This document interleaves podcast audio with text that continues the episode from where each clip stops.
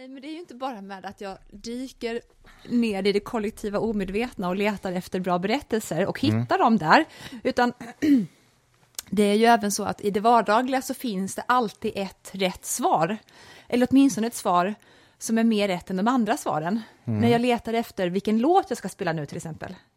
Okej. Då vet, då känner jag, det finns ett rätt svar och sen är det bara min uppgift att leta upp det. Och jag vet absolut också... Det, det är en intressant, för det, man kan säga att det är en slags platonistisk idé som är, vi brukar ju prata om matematisk platonism, det ska vi inte göra för 51 gången i den här podden, men det verkar som att utsträcker det till liksom svar i- överhuvudtaget, att alla svar finns där ute i en platonistisk I en objektiv verklighet Ja. som vi har förmågan då att sträcka oss efter. Ja. Och som också har förmågan att sträcka sig efter oss. Ja, just det, det är din hypotes. Ja, det är det. Men frågan, en sak som jag aldrig riktigt förstått med platonism, det är, är den objektiva verkligheten då någonsin egentligen frånskild mig? Eh, ja, skulle jag säga svar på det. Alltså matematikens plato, platonska värld är ju definitivt, det, det är ju hela Från, poängen. ja, precis, frånskild, men eh, du förstår, jag menar ju var... Jag ser på det hela nästan som Ulf Danielsson gör, att du bara är i den här stora grytan. Och på så vis är ju inte den frånskild oss. Hela verkligheten är bara den här stora smeten. Okej, Nu ska vi inte go there, för det har vi gjort alldeles för många gånger. här Vi kommer aldrig sluta dansa runt här. Vad blir det för inledningssång som Ja, nu ska- inte längre är en inledning eftersom du börjat Så prata? kan det gå. Du får pausa snart för jag ska ta fram det. För er som lyssnar vill jag bara säga att jag, har, jag är lite förkyld. Det är därför jag låter så här. Jag är inte förvandlad Drick till... lite champagne Jag håller så inte på att genomföra ett könsbyte. Eh, nu kan du pausa.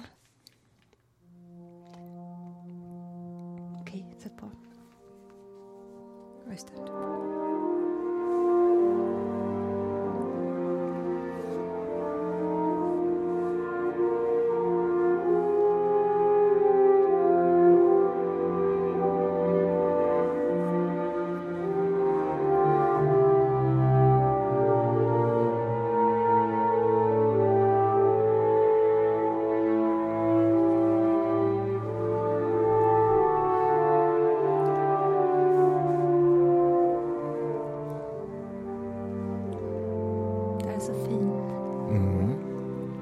är det verkligen.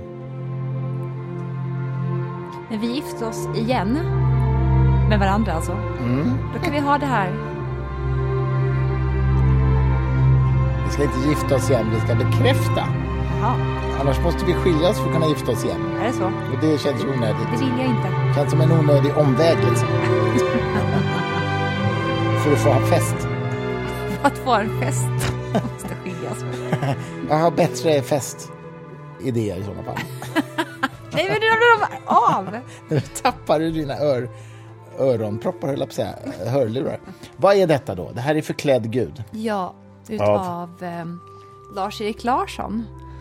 Eh, Hjalmar Gullberg skrev texten.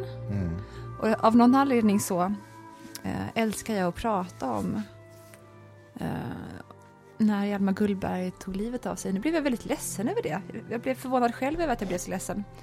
Men det finns ju, det blev, någon skrev i Svenskan för länge sedan en understreckare som handlade om Hjalmar Gullbergs självmord och hur han vadade ut i havet från han och hans frus skärgårdsställe när han förstod att den här sjukdomen som han hade, jag förstod inte om det var MS eller Parkinson, alltså någonting verkligen som är, är obotligt. Och då så var det så att läkaren hjälpte Hjalmar med eh, medicin och så att han sen bara kunde gå ut i havet och där försvann han. Ehm, Wow, så det, det, det gick till så alltså? det var assisterat eh, självmord. Men den här läkaren gick ut och berättade om det här 30, 40, 50 år senare när det inte längre var något problem för Nej. den läkaren. Men detta är då alltså förklädd Gud och Lars-Erik Larsson som har gjort det här mästerverket. Eh, han var chef för Radiosymfonikerna om inte jag minns helt fel. Och eh, det här verket är så bra så att jag förstår inte varför symfoniorkestrar över hela världen inte spelar det. Det är så otroligt fint orkestrerat. Rekommenderar det till alla. Det är oftast ett sånt där styr- stycke som ens mormor eller farmor har som favorit. Och du? Ja, Du är den äldsta av oss två, det, det är alltid hävdat. jag vet älskling. Det ska man bara konstatera. Du, liksom. du, är min, du är min lille parvel. Ja, precis. Kan man få säga skål? Skål! Nu, I- i nu får vi muntra upp oss lite grann Ja, det faktiskt. tycker jag. Sitter Det här och gråter redan från början. Det är fredag och vi väntar på mina svärföräldrar, det vill säga dina föräldrar som kommer hit över helgen. Mm. Väldigt kul faktiskt. Vi ska göra alla möjliga roliga saker. Vi ska framförallt faktiskt fira deras, eh, apropå äktenskap, 40-åriga bröllopsdag imorgon. Ja, just det. Det är imorgon. Ja. Och mamma har berättat för mig att hon har köpt varsin liten flaska Moët till henne och pappa. Nej. Som de ska dricka på, ha champagnefrukost imorgon, som Aha. han inte vet om. Det Så är det, är inte, det är inte bara du och jag som har den champagnegrejen. Nej, jag inser ju var du har fått det ifrån. Herregud. Ja, men det är ju underbart. Och så ska vi äta middag både ikväll och imorgon kväll. Imorgon ute på stan då. Och, och sen ska vi gå till schackbaren. Eh, hela gänget med Leo och så, min son också. Ja. Eh, ja, men det, kan man ha en bättre lördag liksom? Nej. Och det är du har köpt entrecote som eh, Agi har valt ut med ska laga ikväll. Ikväll, ja. Ja, gud vad gott. Bättre alltså. flaska rött. Du, eh, eh, ja, det har ju varit en eh, väldigt intensiv vecka. Eh, jag hade ju bokrelease för Elon Musk-biografin i måndags. Shit alltså, det är inte klokt. Jag har inte repat mig än. Nej. 300 personer på Soho House i Stockholm. Och eh, ja, det var faktiskt väldigt roligt. Och eh, som bokförläggare så måste jag ju säga att jag är väldigt nöjd med mediagenomslaget. För i stort sett alla har ju lyft fram den här boken. Ja, alla tidningar, kulturnyheterna, it's everywhere. Ja, precis. Så det, det är väldigt kul. Nu sitter man bara liksom och tittar på orderläget hela tiden. Så här, helt neurotiskt. Hur många bokhandlare beställer och, och fyller på och sådär. Ja, det är ja. kul att göra det, men lite nördigt också. Vi var ju och träffade en person vars namn jag inte ska eh, nämna, men eh, han var lite brydd över det här med att Elon Musk eh, eventuellt var antisemit. Ja, eh, ja, ja Mm. säg du. Eh, jag, jag följer ju Musk nästan osunt hårt på X. Och eh, jag, som också är väldigt känslig för minsta antisemitiska tongångar, eh, jag skulle säga att han inte är antisemit, men däremot så är han aningslös och eh, idiotisk nog att inte förstå vilken spridning som hans fundamentalism utav yttrandefrihet, vad det leder till för någonting. Så att det är fortfarande så att han tillgängliggör och möjliggör antisemitiska tweets. Men han är inte själv antisemit. Men Och han inte måste man- retweetat någonting som var antisemitiskt? Inte vad jag uppfattat, nej. Eller att han hade Ja, likat ja. någonting som var tvivelaktigt. Ja, någonting Ja. åt det hållet. Det är inte bara det att han har låtit det komma på sin plattform, utan jag tror att han själv har så att säga att bejakat det. Ja, jag Okej. vet inte, jag är inte lika säker som du, men jag är inte säker på motsatsen heller. Eh, Jag, jag uppfattar att han har en dragning till konspirationsteorier generellt. Och tyvärr är ju många konspirationsteorier färgade av antisemitiska inslag åtminstone. Ja, just det. Eh, Så att eh, jag, jag, jag är inte riktigt säker på att han är helt clean, men jag vet faktiskt inte. Nej. Eh, Men det är ju, den här biografin om, om honom tar ju inte ställning för honom på något sätt. Det är ju som sagt en biografi som han inte har kunnat påverka alls. Och eh, den är ju ganska tydlig med att han, har, att han är en rätt störd person, om man ska vara ärlig. Detta är ju en, utan, säger jag utan att ha läst den än, en fallstudie snarare, Ja, eller hur? Walter Isaacson som har skrivit biografin, han var gäst i Lex Friedmans podd nu, som jag lyssnade på i natt. Och, eh, där de faktiskt diskuterar, är, är det en förutsättning att ha en traumatisk barndom, vilket ju Elon Musk verkligen hade, för att bli en sån här driven entreprenör? Och Walter Isaacson säger då att nej, det är naturligtvis inte en, inte en förutsättning. Det finns folk som har haft bra barndomar och blir det ändå. Men många som blir så framgångsrika har haft en traumatisk barndom. Så att det, det kanske är överrepresenterat Jag, åtminstone. jag kan säga att eh, de är ännu fler som har haft en traumatisk barndom som det inte blivit ett skit av. Ja, jo, exakt. Så, så är det. Så att det där är ju inte helt... Nej, men det kan vara en överrepresentation åt ena hållet, sett från ena hållet, så att säga. Av alla framgångsrika, så kanske en större andel med traumatisk barndom än i populationen i övrigt. Alltså, jag vet inte om det är så, men det skulle kunna vara så. Ja, nåväl, men vi, vi, ja, det, man kan bara spekulera om Musk såklart. Men han, eh, han har ju ingen impulskontroll, den saken är klar, så han gör ju en massa grejer på grund av det, tror jag. Ja, men jag tycker det är for, intressant fortfarande, tanken på att eh, en traumatisk barndom på något vis slår sönder till viss del då förtroendet för eh, auktoriteter. Och att man eventuellt då också, konsekvensen av det är att man lider av en tillitsbrist, mm. förmodligen. Mm. Men det kan nog vara ganska bra ifall man ska revolutionera världen, mm. att man inte lyssnar på vad auktoriteterna säger, mm. såklart. Det tror jag också. Och eh, vad som är problematiskt med det tillfälliga förslaget som kom delvis från, om inte jag minns fel, SD och Moderaterna om att man skulle ADHD-testa förorterna för att tidigt få bukt med mm. ADHD, mm. det är ju att ADHD uppvisar liknande symptom som posttraumatisk stress gör, eller mm. trauma överlag. Mm. Mm. Man har koncentrationssvårigheter då och man mm. har dålig impulskontroll och sådana saker.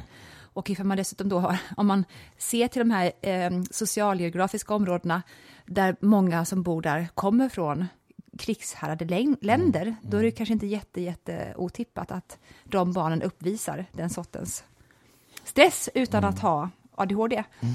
Och eh, ifall han då, som han hade, Elon hade en traumatisk barndom, då är det ju ganska troligt att han har dålig impulskontroll, ja. vilket är bekräftat. Ja, ja, det är ju väldigt tydligt. Sen kan, man, sen kan man ju ha ADHD i alla fall såklart. Ja, nej men precis.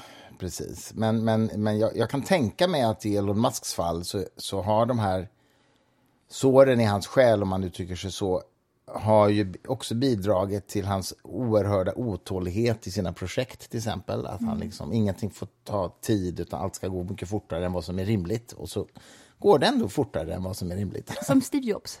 Ja, precis. Jag, jag, min känsla efter att ha läst båda biografierna, den om Steve Jobs, det är att Musk är ännu värre när det gäller de här sakerna än Steve mm. Jobs. Det är ju samma författare till båda. Mm.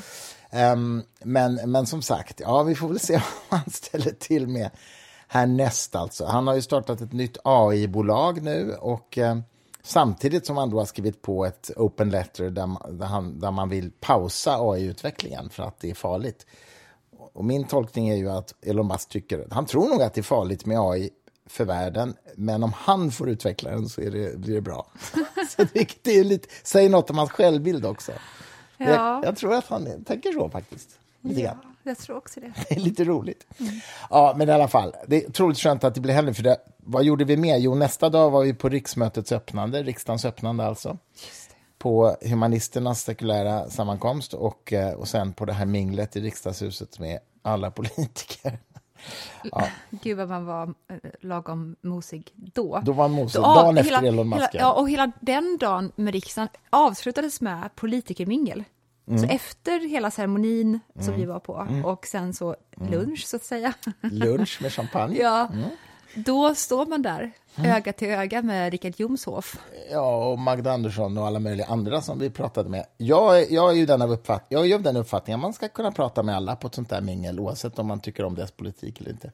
Eh, och det gjorde vi. Eh, jag försökte ju få in Jomshof på att förstå att hans intressen var identiska med Raiders of the Lost Ark, Indiana Jones. Som var... Du menar nazistinfluenserna? Han råkade just vara den. okay. Nej, men det är ju som att han, han är alltså jättebesatt av Orienten, mm. av buddhismen. Och Tibet. Och det är nu roligt att det är Tibet också. Ja. Och han är vegetarian. Mm. Ringer det någon klocka för någon? Mm. Alltså det här, är, det, är, det här det är... guilt by association. Men, Nej, men... men jag säger inte att han är nazist. Nej. Jag, jag, alltså, hade Magda varit besatt av Tibet, orientisk mystik ja. och vegetarian, då hade jag mm. sagt till Magda också, does it ring a bell? ja, det... Nu råkar det bara vara det att han också röstar, eller är riksdagsledamot för SD. Mm. Ja, precis. Ni vet, men... ni vet väl där ute att Hitler var besatt av Tibet? Mm. Alltså besatt. Han och vegetarian. Och vegetarian. Och jag menar, hela svastikan kommer ju från en hinduisk, det är ju den hinduiska solsymbolen. Eh, så att, ja, det är det ju faktiskt. Ja. Den finns ju på en del hinduiska tempel, svastikan. Absolut, och när indiska, ja. den här affären fortfarande fanns, vet inte om den finns längre, då när de stackars sömmorna i typ, ja, mm. icke välbetalda områden skickade hit de här filtarna som de liksom sydde med händerna, då var ju det svaststickor på dem. Ja, för det är fortfarande det här ja. med mm. Eh, Förintelsen, det var inte högaktuellt för dem riktigt, eller andra världskriget jag var inte på samma sätt. Jag tror att jag har sett svastika på buddhisttempel i Vietnam också faktiskt, ja. när jag var, var, där för jättelänge sedan. Mm. Jag har ju också varit i Tibet en månad i min ungdom. Eh, jag vet inte vad det säger om mig i den här kontexten. Men, så länge du inte är vegetarian. Nej, det och... är jag ju verkligen inte.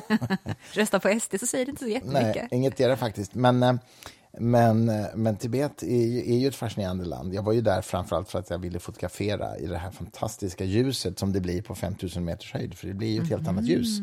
Um, jag har ju alltid gillat att fota som du vet och uh, jag fotade jättemycket i Tibet. Jag hade till och med, det här är ju långt innan vi kände varandra, men jag hade till och med en fotoutställning i Stockholm ja. med mina bilder från Tibet.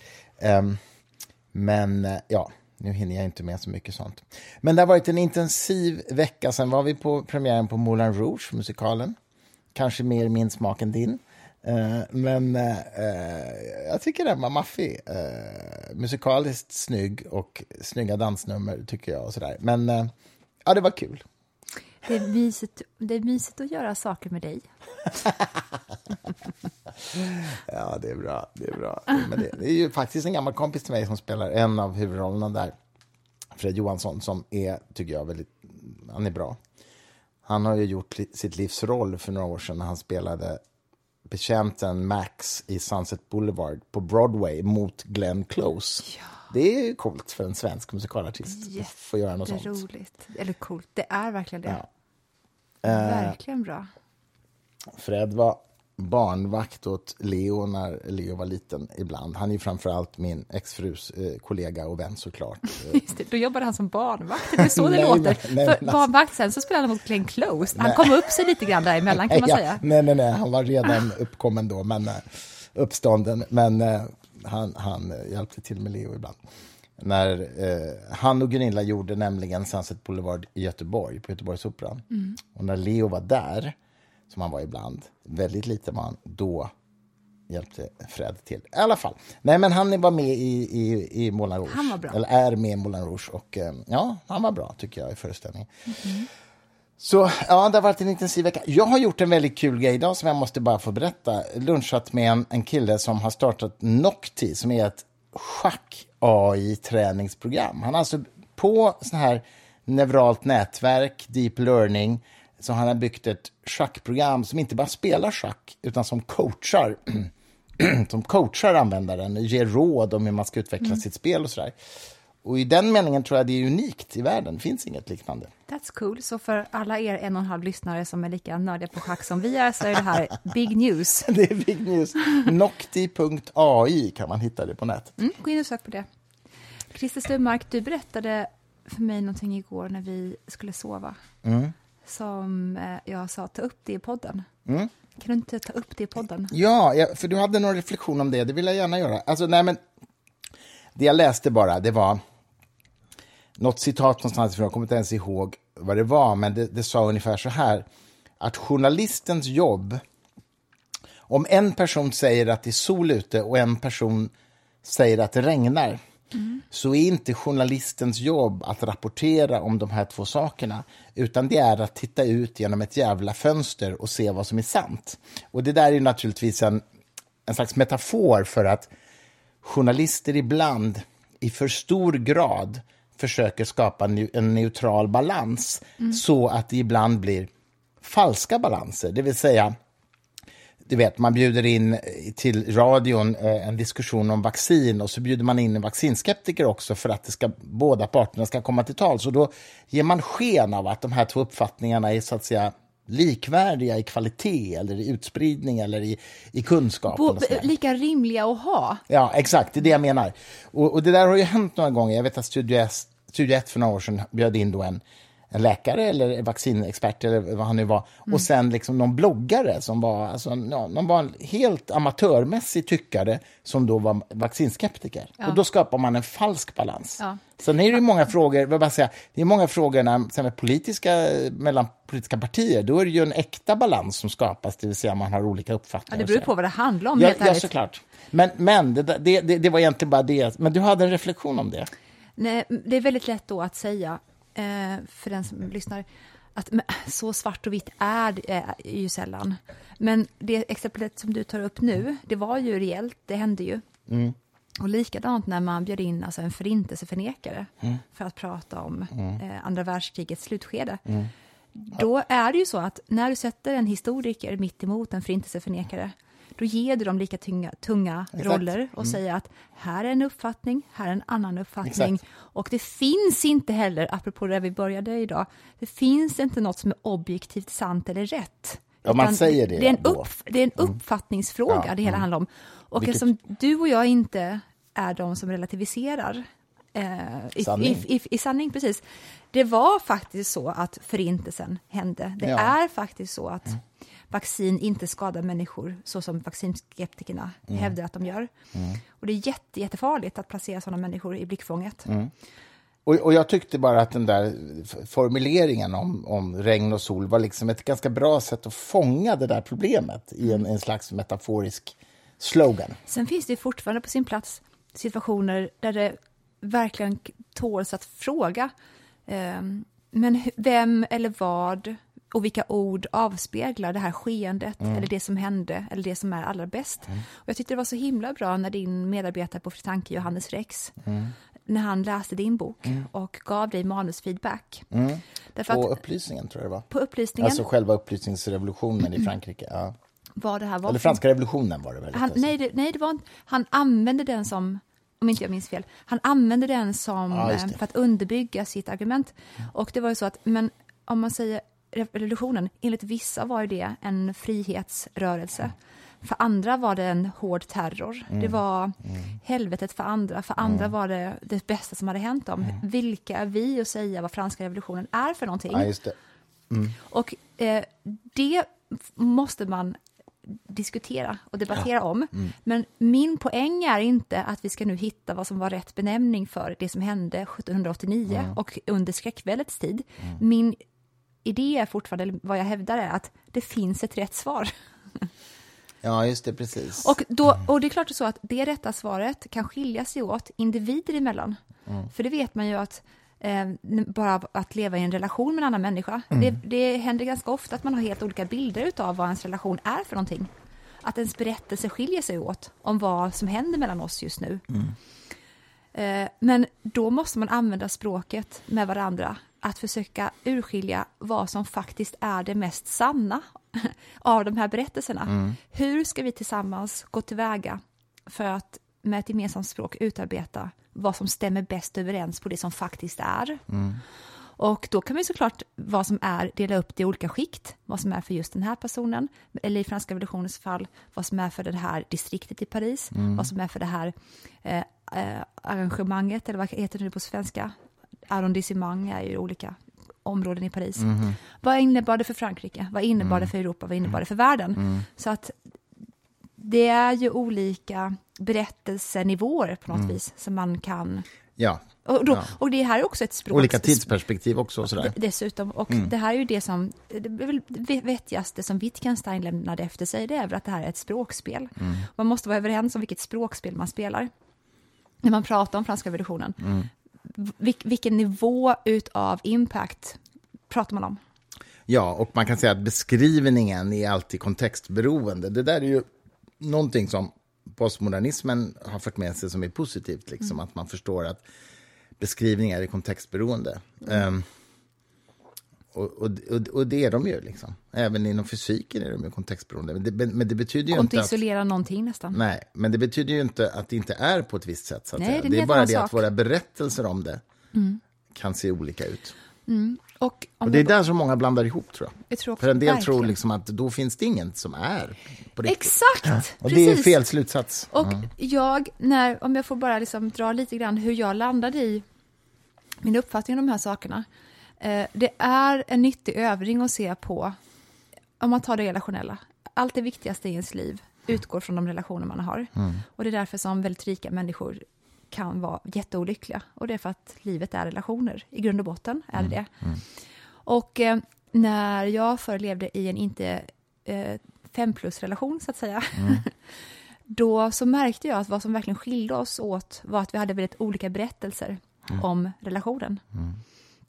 Mm. Och eh, jag tänkte då, som var, jag var mycket mindre mogen än nu och mycket mindre stark eh, tänkte att ja, men varför kan inte den berättelsen som han ger stämma? Mm. Varför skulle ni inte göra det? Mm. För att om man bara ser på det så här, så här, så här, så här, då, då, är det för, då, då stämmer ju det. Mm. Jag och det, förstår. Mm. det där är också verkligen någon form av eh, hur eh, relativiseringen Mm. är farlig.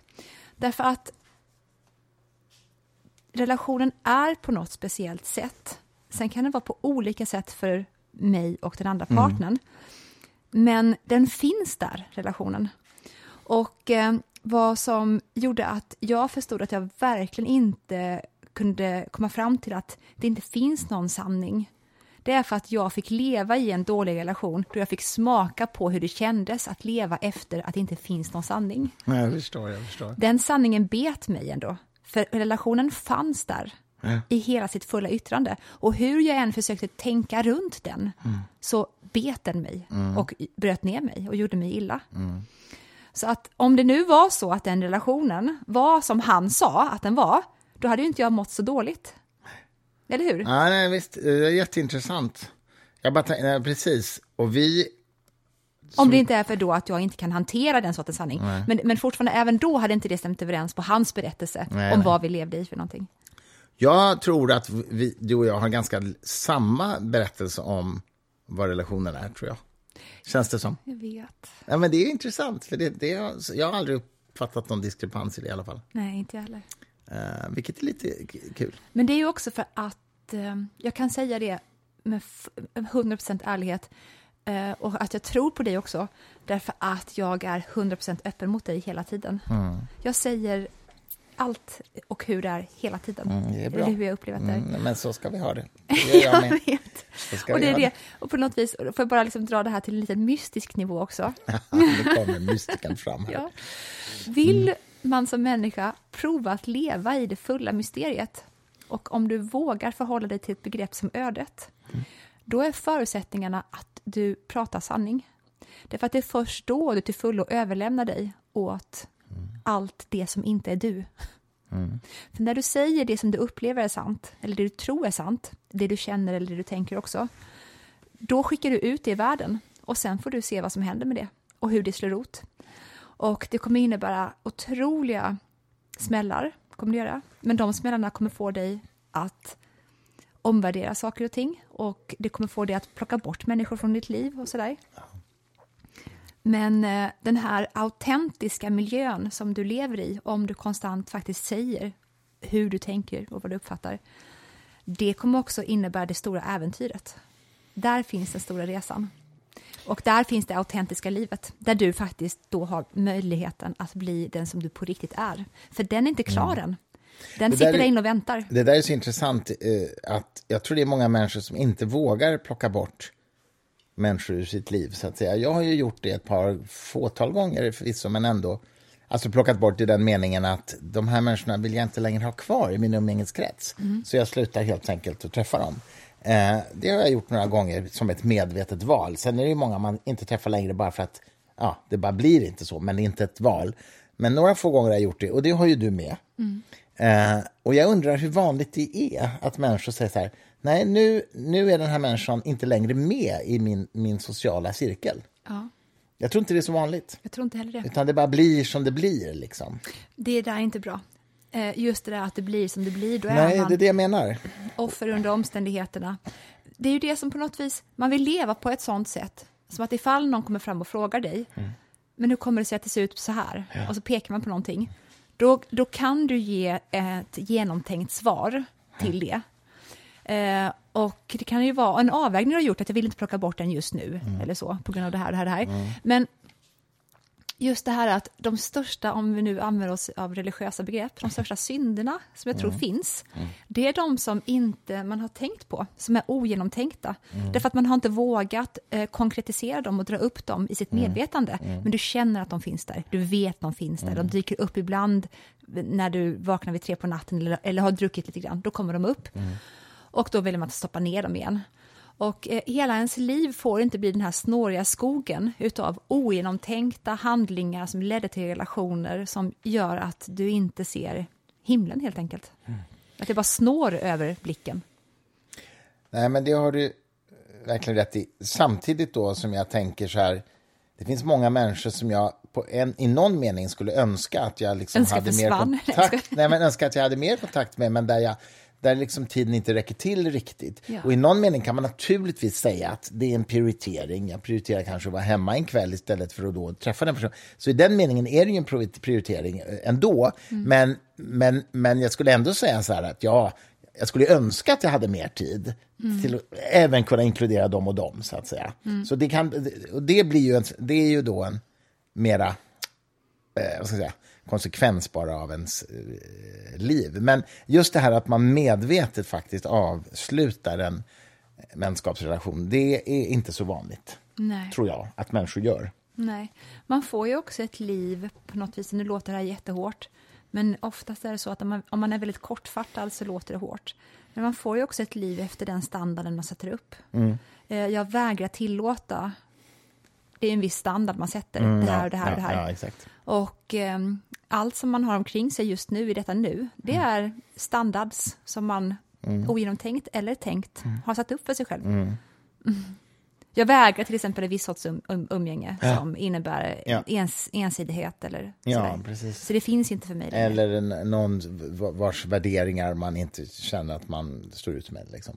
Nej, verkligen, det har jag dock inte upplevt. Nej, nej, det har jag upplevt. Ja, jag förstår. Ja, jag förstår. Men, men eh, ja. Sen är jag ju fortfarande förespråkare för att möta, alltså jag är beredd att möta i dialog människor som har extremt annorlunda värderingar än jag. Men kanske inte umgås liksom privat och ha kul in. med. Det är en annan sak. Släppa in i ens ja, privatliv, så att säga. Det är en annan sak. Ja, verkligen. verkligen. Men eh, ja, nej, men så är det. Um, herregud, vi, vi, vi, alltså jag är ganska slut efter den här veckan och nu ska vi ta emot dina föräldrar strax. Eh, så att jag tänker nog att vi avrundar här. blir en liten kortare Det idag. blir en liten kortare podd den här gången faktiskt. Eh, vi, vi återkommer. Påminner igen om att boka till Cirkus den Just det. 8 oktober. Kvantfysik och konst och allt sånt. Verklighetens beskaffenhet. Det enda vi vill prata med varandra hela Mm. Det är så tiden. kul att vi kommer tillbaks igen till vår live talkshow där. Vi körde ju några sådana i våras och eh, ja, det här är alltså höstens första Gyllene grenen live. Mm. 8 oktober, söndag 18.30, men man ska ju komma dit lite innan och, om man vill äta och sådär. Boka på cirkus.se. Eller är det .com? Cirkus. Mm, ja, det är nog cirkus.se tror jag. Där finns vi i alla fall. Hoppas ni får en jätteskön Får vi söndag. höra lite mer Jag eh, tänkte försöka. vacker musik? Hallå. Nej, den har spårat ur igen. På. Nej! Christer Sturmark. Jag är så himla trött nu och den här nu börjar jag bli varm igen. Eh, det blir ingen... klipper- Jo, men Nej, men jag orkar, jag orkar inte hålla på och Ja, men det var väl den Aha, här? Ja, just det, så var det. Så.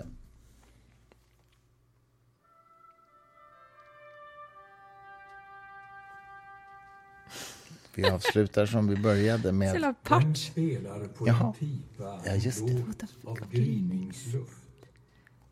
För himmel ska begripa, höjd över allt förnuft. Vem äger lösenorden, Konstigaste podden vi har gjort. flöjtvisans dolda Men det här är fint. Jag vet, det är jättefint. Vem Det är så sjukt. Tänk jag jorden upptäckte den här, jag var kanske? Hjalmar Gullberg, text, ja, just det. ja, 32 kanske. Vem är Lyssna på den jättemycket.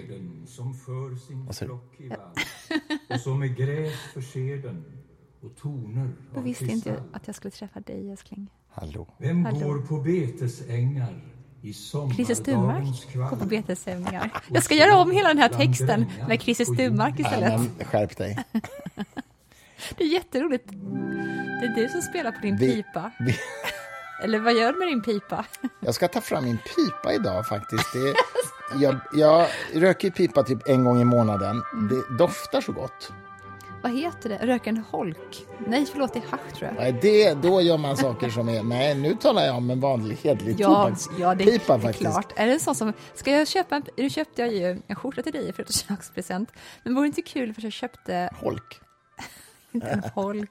Jag vet, jag vet inte ens vad holk är, jag tror det är min pappa som berättade för mig. holk är väl en haschpipa, tror jag. Ja, men ni är samma generation. Problemet är ju det- att det luktar ju inget gott. Jag har ju, Hasch. jag har ju känt den doften, det, eller marijuana. Det luktar ju inget gott, medan riktig tobak luktar ju verkligen gott. Jag vet inte hur det luktar alls faktiskt. Nej. Oironisk obs. Men du, var det inte kul för jag köpte en sån Gandalf-pipa till dig som är svinlång? Gandalf-pipa, jo. Jo, sån, Daniel Dennett hade ju sån pipa. Hade han det? Ja. Han har ju också rätt look med skägget och allting. Jag har Jag ju vill fått, att du ska ha skägg. jag har fått manus till hans memoarer nu, det är faktiskt jättekul. Är det det? Ja, för att jag känner ju, alltså jag har ju följt honom i, i 30 år, eller, eller 40 nästan. Ja. Eh, och eh, all- allt han skriver om känner jag ju igen, så att säga, som, som läsare av honom. Åh. Och hans, nu han, hur han lärde känna Douglas Hofstadter, som är en kär vän till mig. Och allt det där är beskrivet, det är jätteroligt faktiskt. Ehm, så det, den ska vi ut på Fri Tanke. Det var så mycket som vi inte pratade om den här gången som vi får ta nästa avsnitt. Ja, vad tänker du på? Jag tänker på han som var här hemma hos oss. Heter han Greg? Eller har jag bara hittat på det? I söndags? Eh, ja, du menar eh, Douglas Hofstadters kompis. Ja. Han heter Gregory Huber, teoretisk fysiker. Ja, men eh, det kan vi prata lite om. Han fick ju syn på din Schrödinger-ekvation på armen som Ja. du har tatuerat in. Du är så snygg i den. Vad sa du? Du är så snygg i den. Jo, men han såg att det var Schrödinger-ekvationen. Ja, och sen så eh, isolerar han omedelbart då ett, eh, inte objekt, utan ett matematiskt tecken. I den, ja. Ja, som, som då pekar på att där sker kollapsen. Nej, men han talade om att det var en partiell differential ekvation. Och, eh, Ingen fattar. nej, men eh, nej, inte jag heller. Det är så länge sedan jag läste matte på universitetet. Men ja, eh, det ska vi inte gå in på. Nej, men han isolerar i alla fall eh, ett matematiskt objekt i ekvationen. Objekt är fel ord, vad heter det? Variabel. Variabel. Mm. Eh, som då visar, enligt han då, på att eh, det antar att en kollaps faktiskt sker. Och eh, det är det som då blir verkligheten, att kollapser sker hela tiden och det är det som vi ser omkring oss egentligen. Men han menar ju då bara att den klassiska fysiken och kvantfysiken är inte åtskilda varandra. Det är bara det att från ett mänskligt perspektiv eller från våra mätinstruments perspektiv så sker det en kollaps. Men det sker egentligen aldrig någon just kollaps. det. Det- Och det var nytt för mig. Det tyckte jag var Ja, det var nytt för mig också. Ja, jag skulle uttrycka ungefär så här att det vi kallar för den kollapsade vågfunktionen är inte en händelse i verkligen, utan det är en perspektivförskjutning. Exakt. Mm. Så skulle jag säga. Det var det bästa jag fick med mig från mötet med Greg. Ja, Ja, det var det. han var cool. Alltså, han har ju forskat vid Niels Bohr-institutet i Danmark, bara det är ju coolt. Ja. Och, eh, och, eh, ja, och var ju väldigt nära vän till, till Douglas Hofstadter sedan 40 år tillbaka. Det var rätt kul. Det var ju Douglas som mejlade mig och sa min Möts. kompis kommer nu till Stockholm över helgen, kan inte du ta hand om honom på söndag? Och jag bara okej. Så åt vi middag tillsammans. Nej, lunch åt vi. Men det var väldigt roligt. Det var så roligt. Mm. Vad heter det? Douglas har ju gjort det sånt där, då han skrivit Victoria och Christer Mm. på ett sånt sätt så att hur man än vänder på det så står det Victoria och Christer. Ja, mm, just det. Det är är helt jättefint. symmetriskt. Ja. Och det är ju inte så ofta man får sånt. Nej. Och det kanske inte säger någonting om den personen. Det sjukaste var ju när Greg kom hem till oss och han bara I made you this. Då har han gjort också våra Ja, namn. ja, ja, ja. Så. Alltså, de är hur man än vänder på. De man är bara, tack. Vad ska man säga? Det är Det är det är ett tecken på att den här lunchen kommer inte bli som alla andra luncher. När någon kommer med ett sånt, jag har målat ditt namn på det här sättet och hur man än vänder på det blir det ändå ditt namn. Ja, det var faktiskt rätt kul. Men du, nu sa vi för typ tio minuter sedan att vi skulle sluta, så nu måste vi jag sluta. gillar att det börjar flytta ut lite grann så här. Tack för den här gången. Ha en bra söndag. Hej då. Hej.